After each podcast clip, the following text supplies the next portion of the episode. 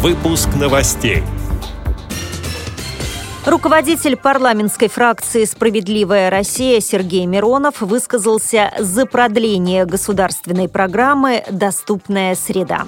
В Новосибирске Ассоциация «Интеграция» издает детскую литературу на шрифте Брайля. Представители Краснодарской региональной организации ВОЗ проверили городской общественный транспорт на доступность. Далее об этом подробнее в студии Наталья Гамаюнова. Здравствуйте. С началом осенней сессии Госдумы руководитель парламентской фракции «Справедливая Россия» Сергей Миронов намерен поставить вопрос о продлении программы «Доступная среда» и недопустимости экономии на нуждах и правах инвалидов. Как сообщается на официальном сайте партии, на создание удобного для инвалидов общественного пространства было потрачено почти 170 миллиардов рублей. Но результаты по оценке Миронова видны далеко не всегда и не везде. Весной среди экспертов и инвалидов проводился опрос, по результатам которого 18% населения вообще не заметили действия программы, а 26% обратили внимание на незначительные изменения.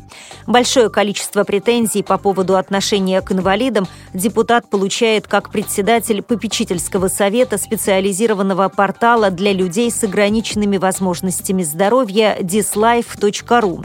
Часто гражданам не хватает колясок, протезов, слуховых аппаратов и технических средств реабилитации.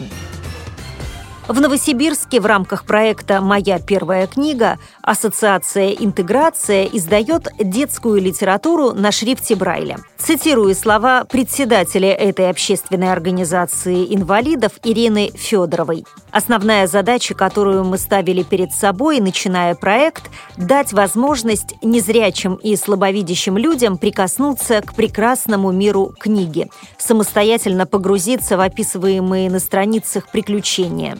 Это необходимо для их успешной социализации и полноценной жизни и деятельности. Конец цитаты. Напомню, что проект «Моя первая книга» стартовал в сентябре 2014 года. Как сообщает агентство социальной информации, в интеграцию приходят запросы от населения на производство книг, но сейчас, несмотря на популярность проекта, целевого финансирования со стороны власти нет. Ассоциация самостоятельно находит средства на приобретение дорогостоящих материалов для печати книг, специальных компьютерных программ и на оплату труда автора и художника.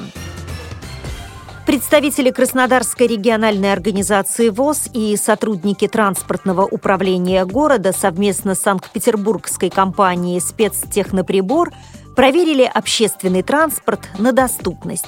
Экспертизу проводили на маршрутах трамваев и троллейбусов, которые оборудованы специальными устройствами для инвалидов по зрению. Рассказывает председатель Краснодарской региональной организации ВОЗ Юрий Третьяк.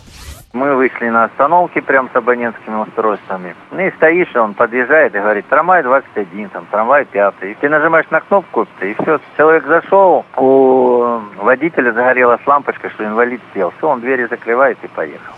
В этом году администрация Краснодара планирует оснастить такими устройствами еще 100 единиц электротранспорта, а также вывести на маршруты новые сочинские автобусы.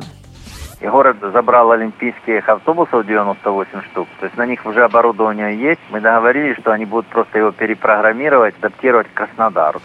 С этими и другими новостями вы можете познакомиться на сайте Радио ВОЗ. Мы будем рады рассказать о событиях в вашем регионе. Пишите нам по адресу новости собака ру.